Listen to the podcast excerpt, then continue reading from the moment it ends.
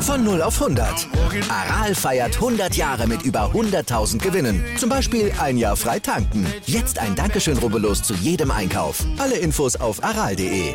Aral, alles super. Anwurf. Der Handball-Talk auf meinsportpodcast.de. Hallo und herzlich willkommen zur neuen Ausgabe von Anwurf, eurem Handball-Talk auf meinsportpodcast.de. Mein Name ist Sebastian Mühlenhoff und ja, wir wollen uns am heutigen Freitag mit der anstehenden Finalwochenende beschäftigen, mit den Spielen äh, ja, im Halbfinale, Spiel um Platz 5 natürlich dann auch den Blick voraus aufs Finale werfen. Das mache ich natürlich wie gewohnt nicht und also meinen geschätzten Experten, also den Tim Detmer. Hallo Tim. Hallo Sebastian. Ja, Tim, lass uns zu Anfang erst über die Handball-EM sprechen, bevor wir noch genug News zu besprechen haben. Also das ist eine ganz schöne Palette, die ich mir hier aufgeschrieben habe. Ähm, und uns dort mit dem ja, Halbfinals beschäftigen, die anstehen. Die beiden Duelle sind ja in diesem Fall jetzt Frankreich gegen Schweden und Dänemark gegen Spanien, nachdem ja Frankreich das äh, Duell gegen Dänemark knapp gewonnen hat. Nach einer guten ersten Halbzeit der Dänen sind sie ganz schön eingebrochen, hatten dann, ich glaube, hinten raus eine Phase, wo sie sieben Minuten lang kein Tor geworfen haben.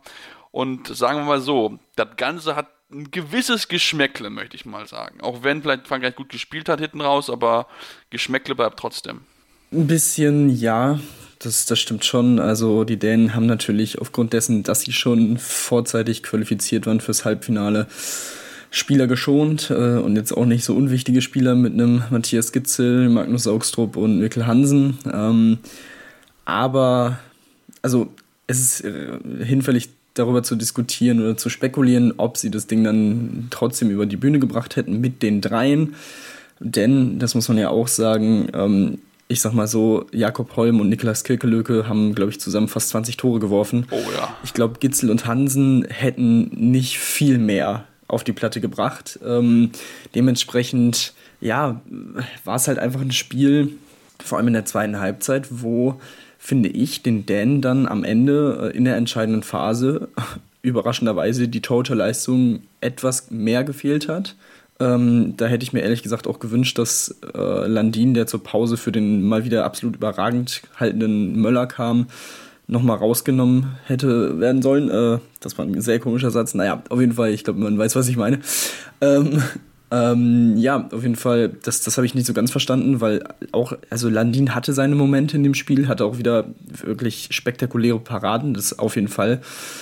Aber vor allem in dieser entscheidenden Phase war das dann nicht mehr so viel. Und da war die dänische Abwehr dann natürlich auch nicht mehr so standfest, wie vielleicht noch in der ersten Halbzeit. Ähm, dementsprechend, ja, hätte da vielleicht nochmal ein, dieser Impuls-Torwartwechsel was gebracht. Aber am Ende, ja gut, es war sehr, sehr knapp. Die Franzosen haben sich auch deutlich gesteigert. Wie gesagt, also Gerard hat dann so ab der 45. Minute auch endlich dann mal gehalten und die äh, Hände an den Ball bekommen und die, die wichtigen Paraden zum Schluss äh, für sich aufgehoben.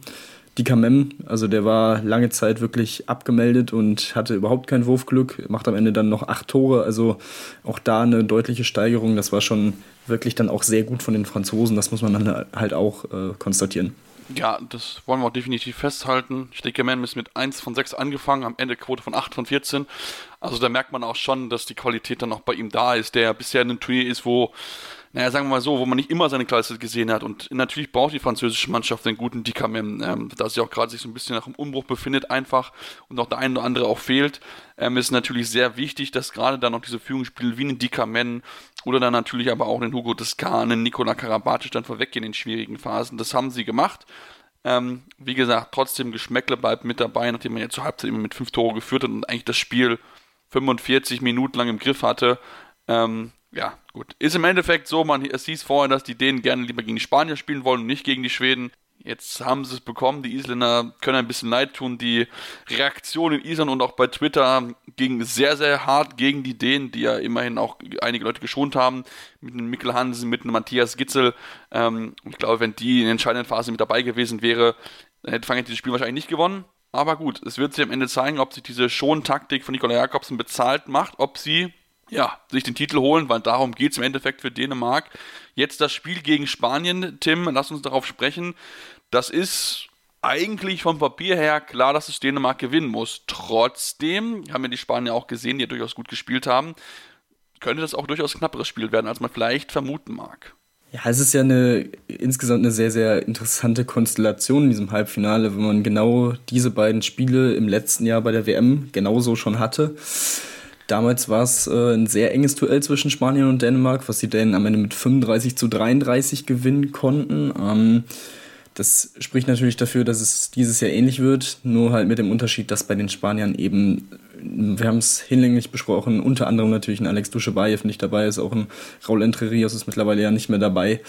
Ähm, und was auch sehr interessant war in dem Spiel letztes Jahr, war kann man sich, glaube ich, bei dem Spielstand am Ende auch denken.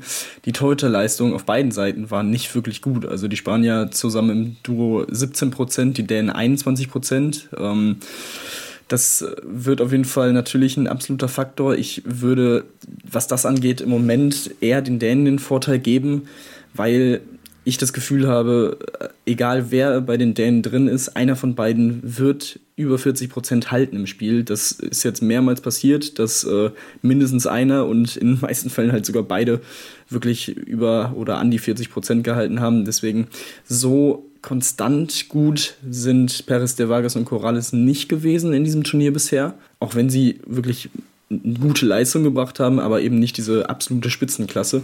Und ich glaube, das könnte den Spaniern in diesem Jahr tatsächlich ein bisschen mehr wehtun als dann vielleicht noch im letzten Jahr. Deswegen sehe ich die Dänen auch definitiv als Favorit. Wie gesagt, ich bin gespannt. Ich ja, äh, hoffe für Jakobsen, dass die drei Geschonten jetzt irgendwie nicht den Rhythmus verloren haben, aber das kann ich mir eigentlich nicht wirklich vorstellen. Ähm, und vor allem in so einem engen Spiel, die dann so einen Mikkel Hansen und einen Gitzel zu haben, die ja sowieso eigentlich immer einen kühlen Kopf waren in Drucksituationen. Bei Hansen jetzt mal das äh, Ägypten-Spiel letztes Jahr bei der WM ausgenommen. Ähm, ja, die dann frisch im Kopf zu haben, das kann schon ein ordentlicher Faktor sein. Ja, das stimmt auch. Also wie gesagt, prinzipiell bin ich da auch eher dabei, dass auch die, aufgrund die Spanier einfach, aufgrund ihrer Situation und auch eigentlich der, der Spiele eigentlich das Potenzial haben, aber du hast angesprochen, ich meine, Perez Vargas, Rodrigo Corrales, müssen wir nicht drüber streiten, das sind absolute Weltklasse-Torhüter, aber so richtig im Turnier angekommen, habe ich das Gefühl, sind sie halt nicht. Dennoch darfst du halt auch nie vergessen, dass sie auch immer noch ein Spiel schnell allein entscheiden können. Ne? Also es ist natürlich äh, enorm, enorm spannend. Ich meine, bei den Dänen wissen wir einfach, dass entweder Landin oder Möller abliefern wird. Ich meine, Möller kennt die Situation aus, aus dem Verein auch, wo ja Benjamin Buric eigentlich die Nummer 1 ist und auch da kommt er rein und liefert immer, liefert immer wieder tolle Leistungen ab. Also von daher ist da das Vorteil definitiv bei den Dänen. Ich würde auch den in Rückraum und auch ansonsten die, die Position eigentlich überall den leichten Vorteil für Dänemark geben, weil ich meine, Matthias Gitzel spielt ein überragendes Turnier, hat einen einzigen Fehlwurf, erst eine Quote von 97,5% beim Wurf. Und ähm, für mich sind die Dänen der Favorit. Wie gesagt, trotzdem, Spanien darf man nie unterschätzen. Wir kennen das. Ich meine, sind ja auch immerhin nicht umsonst zweimal in Folge äh, jetzt der äh, Europameister, also 2018, 2020 2020. Die würden mit Sicherheit noch 2022 gewinnen. Schauen wir mal, ob es funktionieren wird. Und dann ja heute Abend das späte Spiel. Frankreich gegen Schweden. Zwei Mannschaften, die ja ein bisschen Auf und Abs hatten im Turnier. Ich glaube, kann man ganz gut beschreiben, Tim. Ähm, das ist so ein bisschen so das Duell der. Sie müssen es eigentlich beweisen, dass sie gegen den Gegner des anderen äh, Teams bestehen können oder des anderen Spiels bestehen können. Genau, ja. Ähm, und ich bin sehr gespannt auf das französische Torhüter-Duo. Also, oh ja. Ey, das war, also das, dieses Spiel gegen Dänemark, das muss man ja auch nochmal sagen, mit, mit fünf Paraden am Ende, glaube ich, waren es insgesamt gewinnen. Also das ist, also das ist wirklich, da musste schon echt am Ende sehr, sehr, sehr viel passen für die Franzosen. Und das kann ich mir ehrlich gesagt nicht vorstellen gegen die Schweden, die, ja, Palika wird, denke ich, weiterhin fehlen. Aber Tulin und Johannesson haben es beide sehr gut gemacht. Vor allem Johannesson, als er dann reinkam gegen die Norweger, hat einiges weggenommen, ähm, hatte auch eine sehr, sehr starke Quote. Zeigt es ja auch in Lemgo wirklich jetzt äh, seit, seit einiger Zeit auf konstantem Niveau, dass er da wirklich ein sehr, sehr guter Mann ist. Also auch da würde ich den Schweden schon äh, eher zutrauen, eine gute Torhüterleistung auf die Platte zu bringen. Ähm, vor allem, weil man halt auch weiß, dass die französischen Torhüter vor allem in diesen entscheidenden oder in diesen K.O.-Spielen immer mal wieder Probleme hatten in der Vergangenheit. So war es nämlich letztes Jahr ebenfalls beim, beim WM-Halbfinale, ähm, wo die französischen Torhüter Gentil und Gerard 11% halten konnten. Ähm, Gerard mit 1 von 20, 5%. Also Oh, das ist schon wirklich äh, ja, katastrophal gewesen. Ähm, bei, den, bei den Schweden damals 32 Prozent. Also ja, deswegen auch damals der relativ deutliche Sechs-Tore-Sieg für die Schweden. Äh, dazu Hampus Wanne mit elf Toren. Also ja, ich bin, ich bin gespannt. Auch hier die Schweden. Ich denke, dieses, dieser Last-Minute, dieses Last-Minute-Comeback gegen Norwegen wird ihnen, glaube ich, schon einen ordentlichen Boost geben. Also das Ding noch so umzubiegen das, das muss eigentlich viel freisetzen. Ähm, dazu, wie gesagt, das Ding im Hinterkopf, dass man die Franzosen dort schlagen konnte und auch deutlich schlagen konnte. Sind, wie gesagt, auch einige aus der Mannschaft noch dabei. Ähm, von daher, ja, sieht es schon mal nicht so schlecht aus für die, äh, für die Schweden.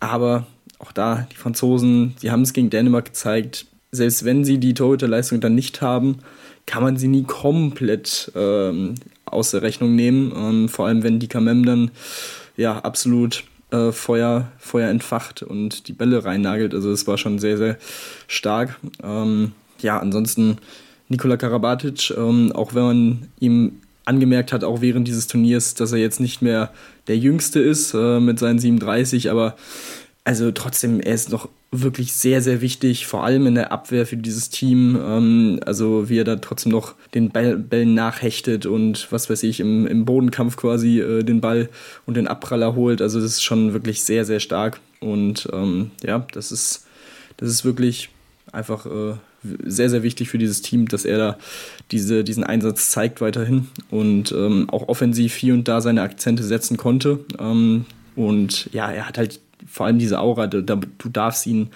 in der Offensive, auch wenn er jetzt nicht mehr den schnellsten Antritt hat oder ne, das beste Eins gegen Eins, du darfst ihn nicht irgendwie lasch angehen. Äh, das kann dir sehr, sehr wehtun und das ist dann natürlich sehr, sehr, ja, ein sehr, sehr gutes Mittel für die Franzosen. Ähm, und ja, deswegen, ich denke, das könnte oder es wird, denke ich mal, schon knapper als im letzten Jahr. Das, davon würde ich schon ausgehen. Ja, da, das glaube ich auch. Also das kann durchaus spannend werden. Ähm, ich bin auch sehr gespannt, wie die Torhüter sind. Ich weiß gar nicht, ob die Chance besteht bei Andreas Balliker, dass er zurückkommen kann. Ich weiß es gar nicht genau. Ähm, Wäre natürlich für die Schweden nochmal ein nochmal Gewinn. Ähm, natürlich, da klar ist die Frage, wie er es verkraften hat, ähm, die, ganze, die ganze Geschichte mit Corona und wie fit er dann sein kann. Deswegen wird man mal gucken, ob er es vielleicht wirklich macht oder dann vielleicht auch lieber wartet und hofft, dass man dann im, in dem Finale dann wirklich bei 100 Prozent oder zumindest bei 80, 90 Prozent, je nachdem, ähm, wie dann die Tests dann auch ausfallen. Ähm, und dann lass uns vielleicht noch zum Abschluss auf das Spiel um Platz 5 gucken, das Spiel, was ja heute am ehesten um 15.30 Uhr stattfindet, ähm, zwischen Island und Norwegen. Ja, die Isländer ja ein bisschen die Blöden gewesen, die Pech gehabt haben, durch den Sieg der Franzosen halt ausgeschieden und die Norwegen auch eine Enttäuschung, also das ist eher eine Enttäuschung als die Isländer, ähm, zumal jetzt auch Norwegen jetzt auch Corona hat mit Torban Bergerud und Magnus Güllerud fangen gleich zwei Spieler aus, ähm, die auch wichtige Bestandteile des Teams sind. Ähm, Freue mich auf das Duell, ich bin sehr gespannt, ob da Island wirklich den großen Favorit stürzen kann. Ich bin auch sehr gespannt, vor allem weil es ja, wie gesagt, auch um das äh, direkte WM-Ticket geht. Ähm, wird spannend zu sehen sein.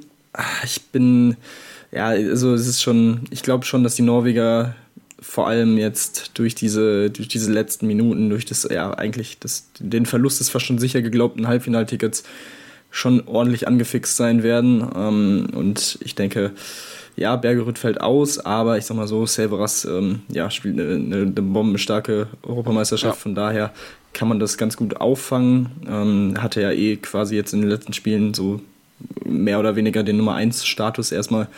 Ähm, aber von daher, ja, bei Island kommt es, finde ich, darauf an, ähm, wie die Norweger mit den zwei Linkshändern im Rückraum äh, zurechtkommen, falls diese ähm, Option wieder gezogen wird von den Isländern.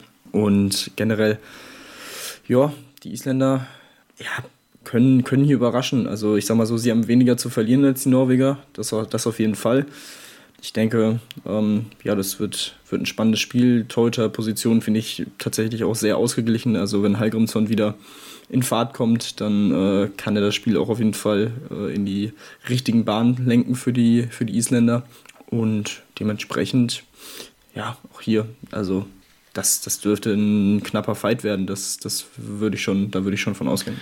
Da gehe ich auch definitiv von aus. Ähm, also das wird mit Sicherheit ein knapper Fight und ich würde es den Isländern wirklich gönnen. Also bin ich ganz, ganz ehrlich, da muss ich schon auch ein bisschen zugeben, dass natürlich Norwegen eine tolle Mannschaft ist, aber die Isländer, wie sie sich hier durchgefeitet haben und es eigentlich auch verdient hätten, ins Halbfinale einzuziehen, ähm, die haben das, haben das wirklich toll gemacht und ich denke, da haben wir eine Mannschaft, die wir in den nächsten Jahren auf jeden Fall äh, weiter auch beobachten sollten, denn die mit Sicherheit dann auch mal in diese Phalanx zwischen diesen großen Teams aus, äh, aus Skandinavien mit Sicherheit eindringen können und auch ansonsten mit Sicherheit für viele Teams äh, Probleme bereiten könnten. Also von daher sollten wir das uns im Auge behalten.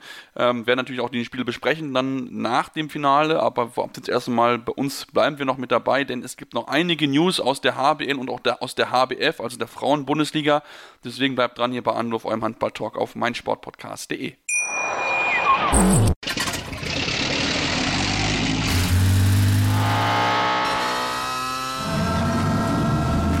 0 auf 100.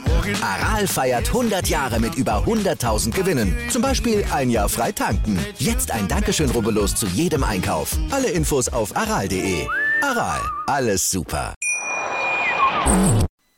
Ja, und wir sind zurück bei Anruf, eurem Handball-Talk auf meinsportpodcast.de und ich hatte es nach Tim, unserem, nach Tim unserem letzten Aufnahme gesagt, ja, lasst uns mal gucken, was gibt es denn äh, an News bis Freitag, wenn wir das hinkriegen, dann sollten wir auf jeden Fall was machen.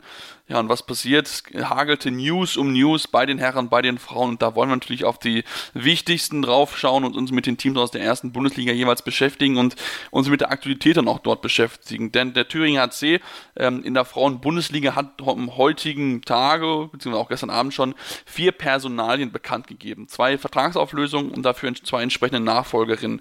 Tim, ähm, ja, da gab es ein bisschen nochmal was äh, äh, Rotation im Kader zur Rückrunde. Jo, absolut. Ähm, Petra Blasek und Ines Guildi werden äh, ihre Verträge, ähm, ja, beziehungsweise haben ihre Verträge vorzeitig aufgelöst. Ähm, und dann kommt mit der Schwedin Irma Schjött äh, eine neue Spielerin fürs Tor dazu. Ähm, natürlich jetzt auch ja, im Ende Januar natürlich irgendwie eine sehr komische Situation, ähm, dass es so, so passiert. Ähm, Shirt wird ab 3. Februar dann zum Team stoßen und offiziell dabei sein. Ähm, ja, 23 Jahre alt, für die nächsten zweieinhalb Jahre unterschrieben und ja, in den letzten Jahren auch schon hier und da auf dem internationalen Level Spielpraxis sammeln können im ERF Cup und in der European League. Dazu 17 Länderspieleinsätze, also ja, eine junge Spielerin, ähm, denke ich mal auch mit weiterhin viel Potenzial, aber die schon ja, ein bisschen was an äh, Erfahrung aufweisen kann. Also denke ich mal jetzt keine so schlechte äh, Verstärkung zu dem Zeitpunkt in der Saison. Nee, auf gar keinen Fall. Ich meine, wenn du schon im europäischen Wettbewerb gespielt hast und dort auch schon äh, auch in der Nationalmannschaft schon ein bisschen Erfahrung hast sammeln können, ist das auf jeden Fall eine durchaus wichtige Personalie für sie, nachdem ja Peter Blaschek, die ja auch wirklich äh, einige Spiele für den THC jetzt 2010, 2011 und jetzt auch in den vergangenen zwei Jahren absolviert hat, da ja spontan doch ihren äh, Vertrag auflesen wollte, ähm, dass man da wirklich einen guten, eine gute Nachfolgerin gefunden. Zudem kommt dann im Sommer die Dänin äh, Nicole Skals Lundgren dazu, eine Linkshänderin, ähm, auch aus, aus Schweden kommt sie ähm, hat zuvor schon in, äh, natürlich in Dänemark entsprechend gespielt und auch einiges an europäischer Erfahrung gesammelt, Jugendnationalmannschaft gespielt, also von daher auch da ein junges Talent aus Skandinavien, was dem THC dann in der nächsten Saison erst zur Verfügung stehen wird. Lass uns vom Thüringer erzählen noch eine kleines Stückchen höher gehen, denn der SG, SGM, die, die SGM BBM Bietigheim ist ja das Top-Team bei den Frauen ähm, in der aktuellen Saison noch nicht einen einzigen Punkt abgegeben und da gab es jetzt nach der äh, äh, Vertragsverlängerung ähm, von Julia Malthoff zwei weitere Verlängerungen und zwar wird das komplette Rechtsaußenduo auch in der nächsten Spielzeit erhalten. Ja, absolut. Und ähm, Konstanz auf der, auf der Seite dementsprechend groß geschrieben, finde ich sehr, sehr gut, sehr clever, ähm, dass man es so handhabt mit Trine Östergaard und Jenny Behrendt. Ähm, da wirklich ein gutes Duo auf rechts außen, die sich gut ergänzen. Östergaard wirklich ja, eine, eine sehr erfolgreiche Spielerin ja in der Vergangenheit schon gewesen, wirklich sehr, sehr stark. Ähm, hier wird auch das Prädikat Weltklasse in den Mund genommen, also wirklich eine sehr, sehr gute Spielerin für, für Jenny Behrendt. Ähm, ja, die ja letztes Jahr aus Oldenburg kam ähm, im Sommer. Ähm, wirklich eine, eine gute, gute Partnerin, bei, hinter der sie sich weiterentwickeln kann und in Ruhe entwickeln kann auf dem Niveau. Und ich denke, das ist für, für beide wirklich eine, eine schöne, schöne Sache, für den Verein natürlich auch. Und ähm, ja, da hat man die rechte Seite, jetzt auch natürlich mit Maito vorher schon, für die nächste Saison dann erstmal weiterhin so fixiert. Ähm, schadet, denke ich mal, nicht, äh, wenn man auf diesem Level weiter agieren will und so erfolgreich bleiben will und dann im nächsten Jahr natürlich auch äh, in Richtung Champions League da vielleicht noch ein bisschen mehr erreichen möchte als in den vergangenen Jahren und sich da weiterentwickeln will. Ja, das, das denke ich auch. Ich glaube, es ist etwas, wovon sie nur lernen kann ähm, und damit sicher dann auch in den nächsten Jahren auch der Nationalmannschaft dann wirklich wichtige Rolle einnimmt. Ich meine, sie, äh, die, die Österreich ist auch schon eine sehr erfahrene Spielerin auf der Position, also von daher ähm, kann es der Nationalmannschaft natürlich auch nur gut tun und wenn es dann wirklich schaffen sollte, sich dort durchzusetzen, ist das natürlich auch ein Zeichen von Qualität. Ähm, lass uns zur Sportunion Neckar-Sulm kommen, denn da gab es jetzt auch zwei Personalien, die jetzt in den letzten ein, zwei Tagen bekannt gegeben wurden. Sehr positiv auf jeden Fall, dass Sarah Wachter geblieben ist, die Torhüterin, die sich echt richtig gut entwickelt hat, ähm, bleibt im Verein erhalten. Gehen wird hingegen Selina Kallenbach, die auch aus der Jugend kam in Neckarsulm. Ähm, sie wird sich eine neue, ähm, ja, eine neue, äh, eine neue Herausforderung suchen, ein neues Team suchen dann ab Sommer, ähm, ist natürlich gerade für den Team, für das Team mit so einer, ja, mit so einem Aushängeschild nach außen für die Jugendarbeit natürlich schon ein Schlag ins Kontor. Ja, das stimmt. Sehr, sehr bitter. Ähm, aber ja, natürlich auch durchaus verständlich mit 23 Jahren. Sie, sie ist mit äh, im Sommer 2014 zum Verein gekommen. Äh, du hast es gesagt, in der Jugend, äh, die Jugendarbeit durchlaufen und sich äh, stetig weiterentwickelt, den das Team geschafft und äh, sich dort etabliert. Ähm, jetzt vielleicht ja irgendwie den nächsten Step zu gehen, ähm, definitiv durchaus auch verständlich. Im vergangenen Jahr ja auch die ersten Länderspiele absolvieren können und die ersten Tore ähm, werfen können. Aber ja, das ist äh, für den Verein natürlich sehr, sehr, sehr, sehr schade, sehr, sehr bitter, dass man sie hier nicht halten kann. Ähm, mal schauen, wo es sie dann äh, hin verschlägt. Und ähm, ja, ansonsten Sarah Wachter sehr, sehr gut auf der anderen Seite natürlich. Ähm, auch noch eine sehr junge Spielerin mit 22 Jahren. Du hast es gesagt, wirklich sehr, sehr gut entwickelt. Ähm, ja, deutsches äh, Top-Talent auf der Position. Und ähm, sie schwärmt vor allem auch vom, vom Torwarttrainer, ähm, den man hat mit Olli Ried, äh, bezeichnet ihn als einen der besten Torwarttrainer der Liga. Und ich denke mal, das war dann auch ein wirklich großer Faktor, dass sie weiterhin ähm, ja, dem Verein erhalten bleibt und ähm, unter dem sie sich erhofft, sich immer weiter zu entwickeln und ähm, auch in Zukunft dann äh, schon auf die internationalen Plätze ein wenig schielt. Und von daher schauen wir mal, äh, wie sich das so weiterentwickelt. Ja, bin ich, bin ich sehr gespannt, wie sich das dort weiterentwickelt. Ähm, natürlich noch erwähnt, es werden soll ja nicht, dass die Neckarsulmer Sportunion oder Sportunion Neckarsulm, wie sie jetzt ja richtig heißt, noch ja, ein komplett neues Linksaußen-Duo sich suchen muss. Johanna Stockleder hatte den Verein auch verlassen, nachdem sie eigentlich erst im Sommer gekommen war hat irgendwie festgestellt, dass sie nicht ganz so glücklich ist in Neckarsulm und will jetzt sich eine neue Herausforderung suchen. Also von daher gibt es beim Team äh, ja, aus, äh, aus Baden-Württemberg einiges an Änderungen jetzt in der kommenden Saison. Da bin ich sehr gespannt, wie der mit Tanja Lockwind umgehen wird, die Trainerin, die dort wirklich gute Arbeit leistet. Ähm, lass uns dann zum, ähm, ja, zum, äh, zum, Ende hin dann noch zwei oder ein paar weiteren Personalien machen und zwar die HSG Bensheim Auerbach zwei äh, Personalien bekannt gegeben und zwar wird Sarah Decker verlängern und dafür wird aber die äh, Top-Torjägerin bisher Ines Ivanchuk mit 41 Toren die Saison wirklich sehr stark gewesen, den Verein verlassen und sich eine neue Herausforderung heraussuchen. Ähm, und zudem hat SV Union Halle Neustadt bekannt gegeben, dass sie die Kreisläuferin Madeleine Östlund ähm, verpflichten wird von Metzing. Ähm, also daher haben sich von der gegnerischen Konkurrenz die starke Kreisläuferin geholt, die auch in Abwehr eine sehr, sehr wichtige Rolle einnehmen wird.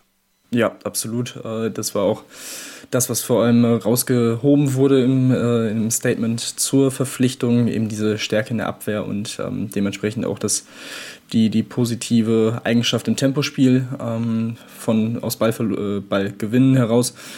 Und ja, sehr interessant. Sie kam ja erst kurz vor Saisonstart in die ähm, nach Metzingen und ja, hat sich dort soweit ganz gut eingelebt und gut entwickelt. Ähm, aber da ja auch im Sommer dann Julia Binke nach Metzingen kommt, ähm, ja, hat man äh, sich auf beiden Seiten entschieden, dass es wahrscheinlich die beste äh, Option ist, für sie weiterzuziehen. Ähm, und ja, mit Union Halle Neustadt denke ich mal einen ganz, ganz guten Verein und eine ganz gute Adresse da gefunden in der Bundesliga. Also ja, äh, ich denke mal für beide Seiten die, die absolut richtige Entscheidung da. Ja, auf jeden Fall. Da, da bin ich auch absolut bei dir. Ähm, also das zeigt aber auch natürlich auch, dass man so eine hinkommt, dass äh, Union Halle in Deutschland gerade so ein bisschen auch im aufsteigenden Ast ist. In der Tabelle stehen sie auch wirklich gut da und haben jetzt auch Blomberg äh, vor ein paar Tagen besiegt oder letzte Woche. Also von daher ist das schon äh, auch ein Zeichen, dass man sich da auch jetzt etablieren möchte und den nächsten Schritt in der Entwicklung und in der Etablierung der Bundesliga machen möchte. Dann lass uns von den Frauen zu den Herren kommen, Tim, denn auch da gab es einiges äh, zu besprechen. Lass uns aber erstmal vielleicht mit der wichtigsten Nachricht ähm, der letzten Tage mit beschäftigen und zwar hat die Bundesliga jetzt bekannt gegeben, dass sie ähm, einführen möchte, dass es einen Buzzerbeater bei Auszeiten gibt und auch der Videobeweis soll kommen. Also etwas, was sehr gut ist und natürlich auch den Schiedsrichtern helfen wird, dann auch die richtigen Entscheidungen in wichtigen Phasen zu treffen ja, etwas, was fantastisch auch bei dieser Europameisterschaft wieder funktioniert, ja. wie ich finde.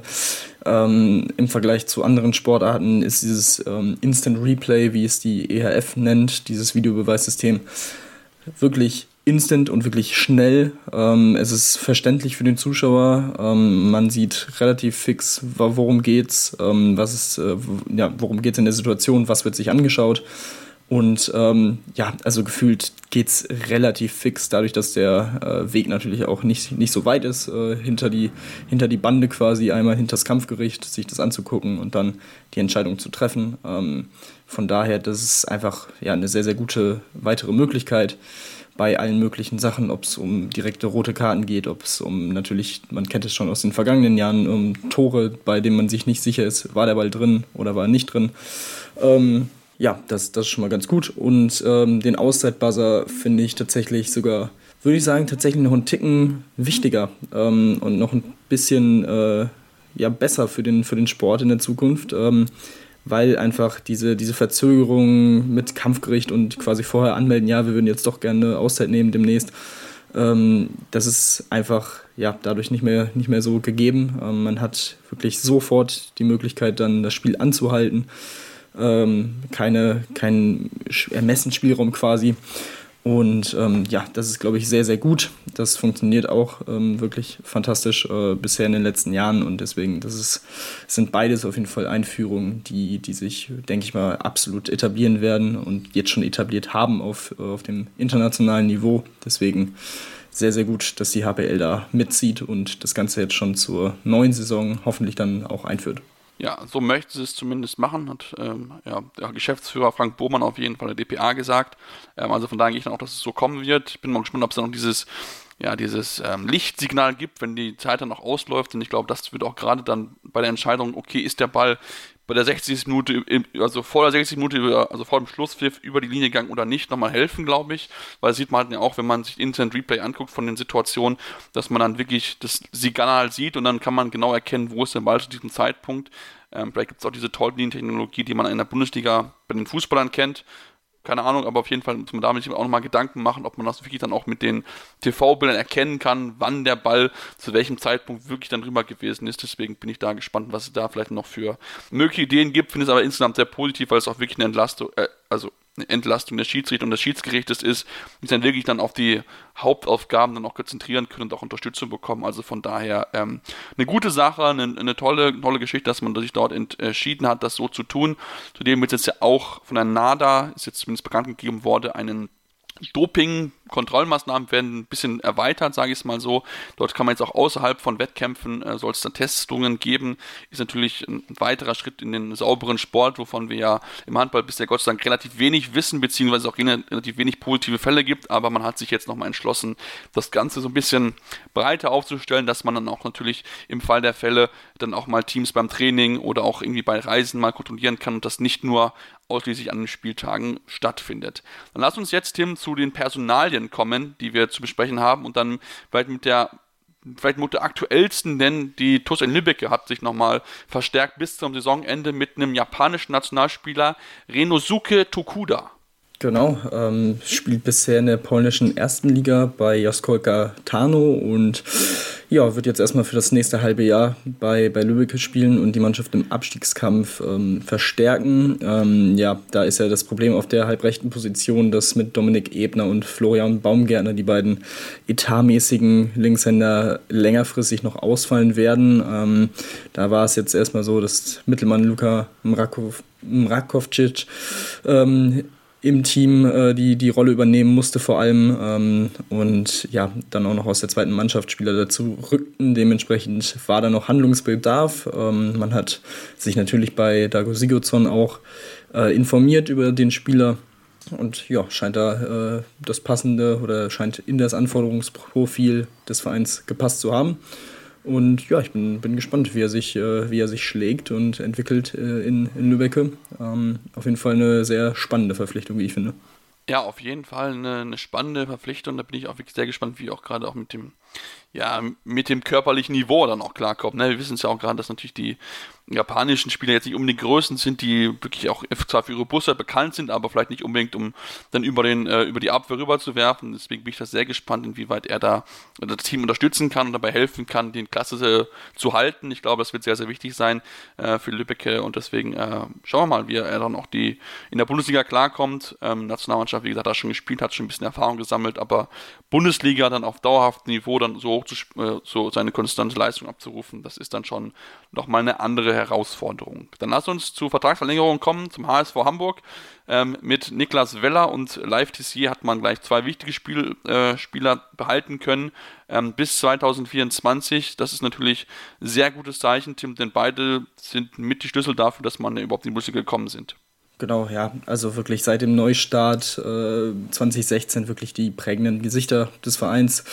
Das kann man so sagen. In der Aufstiegssaison waren sie auf Platz 1 und 2 des MVP-Votings, äh, haben sich stetig weiterentwickelt, haben jetzt in dieser Saison auch zusammen schon 132 Tore erzielen können. Ähm, Tissier dazu noch mit 43 Vorlagen. Also auch da, also dazu beide noch ähm, beziehungsweise Tissier mit 22 noch sehr jung und Weller, glaube ich, mit 28 auch noch, ähm, ja, wirklich im, im, guten, im sehr, sehr guten Handballeralter und ähm, ja, beide wirklich diesen, diesen Weg mitgegangen und sich stetig weiterentwickelt. Das ist äh, ja wirklich sehr, sehr wichtige Spieler, Stützen für, für dieses Team, für die Weiterentwicklung und ähm, ja, sehr gut, dass beide jetzt ähm, ihre Verträge vorzeitig ja schon verlängern, äh, verlängert haben. Ähm, die waren bisher bis 2023 gültig, also war noch gar nicht mal so die, die Drucksituation da, ähm, was definitiv für beide Spieler und ja, ihre Wohlfühl-Oase in Hamburg spricht. Ja, auf jeden Fall. Ich würde gerne Live-Test hier dann auch mal mittel, mittel- oder langfristig in der, in der Nationalmannschaft sehen. Ich denke, das Potenzial dazu hat er. Klar, muss natürlich sich so ein bisschen etablieren, auch dann noch beweisen in die Bundesliga, in der Bundesliga, aber trotzdem glaube ich, dass er echt gute Anlagen hat und auch wirklich einiges ja, auch beweisen kann und auch mit Überraschungsmomente sorgen kann und das auch wirklich so ein klassischer Mittelmann haben. Denn ihr wisst ja, wir, Tim und ich sind sehr kritisch gegenüber Philipp Weber und sehen auf der Mittelposition noch großen Bedarf. Vielleicht ist es ein Live-Tissier, der gute Ansätze zeigt. Ich bin da sehr gespannt, inwieweit er dann vielleicht auch mal von Alfred Kislerson nominiert wird in den kommenden Monaten oder Jahren. Dann lass uns ähm, zur MT Melsung kommen, denn da gab es einiges, das verkündet wurde, denn äh, man stellt sich komplett neu auf auf den Außenpositionen, lässt mit Yves Gunkel und Tobi Reichmann auch zwei verdiente Spieler gehen und baut komplett auf die Jugend.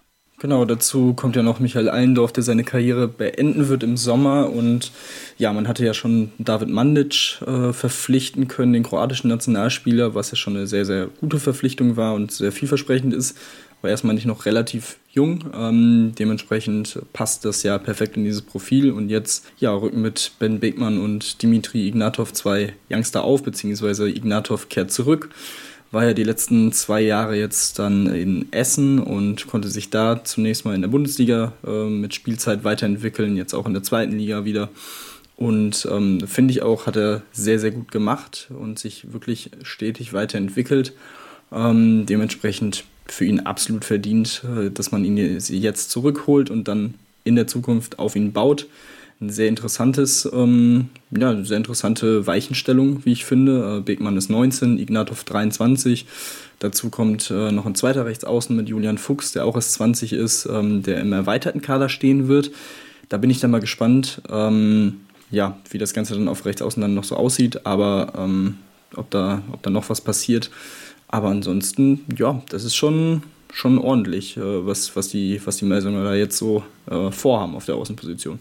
Ja, auf jeden Fall. Also da, da bin ich bin ich auch sehr überrascht. Ist natürlich auch ein Zeichen, dass man vielleicht sich einfach neu aufbauen möchte, ne? weil wir haben es ja auch gesagt, dass die MT Melsung ja mit dem Weg, den sie gefahren sind, ja nicht so richtig erfolgreich gewesen sind. Und ähm, ja, wenn man guckt, auf rechts aus natürlich Timo Kasten noch mit dabei. Das ist natürlich ähm, derjenige, der dann das anführen wird, klar, der dann die beiden Jungs ein bisschen auch anleiten wird mit Sicherheit, aber natürlich trotzdem äh, ist da einiges, was, was man neu aufstellt. Bin ich sehr, sehr gespannt, ob das erfolgreich sein wird. Denn, ähm, wie gesagt, ich habe noch ein bisschen so meine Zweifel insgesamt gesehen, aber ähm, wie gesagt, das Potenzial in dem Kader ist weiterhin natürlich relativ groß. Jetzt macht man diesen jungen Schritt. Ich bin da wirklich sehr gespannt, wie weit die jungen Spieler dann auch die Erwartungen in sie, äh, die in sie gesetzt werden, erfüllen können. Denn ich meine, in Melsung sind die Erwartungen immer groß. Europa soll passieren. Man möchte immer eigentlich um Champions League auch fast mitspielen. Ähm, das ist natürlich für einen jungen Spieler keine einfache Aufgabe. Ähm, aber ich meine, sie sind jung, sie haben eigentlich erstmal noch nichts zu verlieren, sie können sich beweisen und da bin ich gespannt, ob sie das dann auch so hinbekommen, ähm, wie sie es dann auch äh, vorgenommen haben und so wie es sich auch die MT Melson das Ganze vorstellt. Dann lass uns ähm, zum Abschluss nochmal zu dem BHC zu sprechen kommen, bevor wir aber, bevor, da wollen wir auch erwähnen, dass Roman Sidorovic, den wir ja auch kennen aus der Melsunger Zeit, seine Karriere jetzt beendet hat oder beziehungsweise nach der Saison beenden wird, ähm, hat er sich entschieden, ähm, der aktuell bei Fadi Winterthur spielt in der Schweiz, dass er seinen Vertrag einfach jetzt beenden möchte und ähm, einfach sich jetzt mehr auf den Beruf bekümmern möchte, ähm, wird jetzt seine Karriere beenden, wie gesagt, und dann lass uns jetzt zum BHC kommen. Denn auch dort gibt es zwei Personalien. Einen für den kommenden Sommer und einen, einen für das nächste Jahr, denn mit Maciej Madzinski wird jemand gehen und dann kommt dann mit Morante Maldonado, so ist richtig, ähm, jemand von der zweiten Liga hoch in die erste Liga, ist aber nicht weit von Essen zum BHC. Genau, ähm, ja, Majinski natürlich, er hat immer wieder, wenn er fit war und wenn er gespielt hat, sein Potenzial durchaus mal aufblitzen lassen. Aber jetzt auch schon, ich glaube, drei schwerwiegende Kreuzbandverletzungen oder Knieverletzungen gehabt, die ihn immer wieder zurückgeworfen haben. Ja, de dementsprechend äh, durchaus auch verständlich vom Verein, dann quasi hier den Cut zu machen im Sommer und den Vertrag ähm, ja, auslaufen zu lassen im Sommer, ähm, für ihn dann für einen Neustart zu sorgen. Mal gucken. Ich hoffe sehr für ihn, dass er sich jetzt wieder fit, dass er fit bleibt und sich wieder zurückkämpfen kann auf das Niveau, das er durchaus ja imstande ist zu zeigen und zu leisten. Und Morante Maldonado natürlich, ähm, ja, hat sich äh, auch hier ähnlich wie äh, Ignatov in Essen äh, weiterentwickelt. Hat, ihm hat das Jahr in der Bundesliga auch sehr gut getan, ähm, hat auch in der Jugendnationalmannschaft schon durchaus für äh, Furore gesorgt und gute Leistungen geliefert. Ähm, kennt Jamal Naji aus nächster Nähe eigentlich, ist mit ihm von Bayer Dormagen damals zum Tusem Essen gegangen und äh, wird ihm dann ein Jahr später äh, als, als Naji selber dann auch zum BHC folgen. Und ähm, ja, also das ist äh, ein logischer nächster Schritt für ihn. Ähm, dazu als Wermelskirchner sehr, sehr nah auch an der Region in Wuppertal und Solingen ähm, aufgewachsen. Äh, das hat er auch hervorgehoben, dass das ein äh, Thema war und ein Faktor war für diese Entscheidung. Möchte aber jetzt natürlich mit Essen in den nächsten anderthalb Jahren dann nochmal ja, den Aufstieg angreifen, den erneuten Aufstieg in die Bundesliga und ähm, sich dementsprechend weiterentwickeln. Unterschreibt dann bis 2025 beim BHC und auch hier ein sehr spannender junger Spieler mit 23 Jahren in dieser Saison. 82 Treffer bisher, dazu 39 Assists und 13 Steals, also ähm, auch defensiv sehr, sehr gut. Und ähm, ja, da hat man sich beim BHC wirklich einen sehr vielversprechenden Spieler geholt. Ja, auf jeden Fall. Da hat man sich wirklich einen sehr, sehr spannenden Trainer auf jeden Fall geholt, oder spannenden Spieler geholt, so ist ja richtig. Ähm, also von da bin ich da sehr gespannt und ich meine, es war eigentlich auch so ein bisschen zwangsläufig, denn ich meine, der neue Trainer Jamal Naji kommt ja vom Tusim Essen, ähm, also von daher hat man es vielleicht auch schon ein bisschen erahnen können, dass der eine oder andere Spieler da mitgehen wird von Essen nach, nach BHZ zum BHC. Wie gesagt, ist ja auch nicht weit von Essen nach Wuppertal, also von daher, ähm, ja, bin ich sehr gespannt, wie er dann noch in der Bundesliga sich präsentieren wird. Und ähm, damit sind wir jetzt auch am Ende unserer Ausgabe angekommen. Wenn es euch gefallen hat, ähm, gebt uns gerne eine Rezension bei iTunes oder Spotify. Die Möglichkeit habt ihr dort mit 5 Sternen und auch dann Feedback uns zu schreiben. Freuen wir uns sehr darüber, wenn ihr das machen wollt. Ansonsten natürlich weiterhin die Möglichkeit, sich bei uns ähm, ja auch zu melden, mit uns in Kontakt zu treten über Twitter mit dem Handle seppmar56 bei mir und bei Tim ist es um Tim-Detmar23. Ähm, könnt mit uns sprechen über die Handball-EM, eure Meinung zu den News natürlich auch äh, kundtun. Ähm, ja, und dann wird es uns dann spätestens nach dem EM-Finale dann wieder zu hören geben. Deswegen uns unbedingt abonnieren, euren Freunden empfehlen und dann hören wir uns dann spätestens Montag wieder hier bei Anruf, eurem Handball-Talk auf meinsportpodcast.de.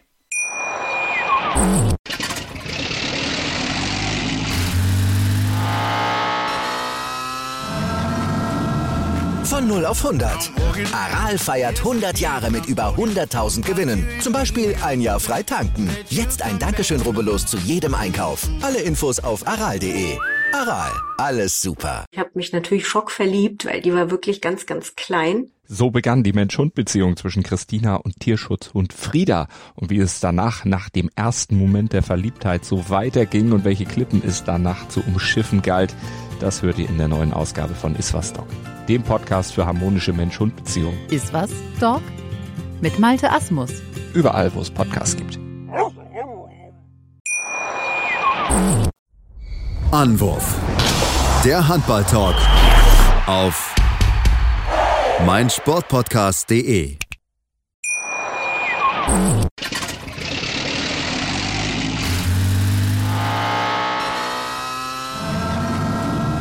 Von 0 auf 100. Aral feiert 100 Jahre mit über 100.000 Gewinnen. Zum Beispiel ein Jahr frei tanken. Jetzt ein Dankeschön, rubbellos zu jedem Einkauf. Alle Infos auf aral.de. Aral, alles super.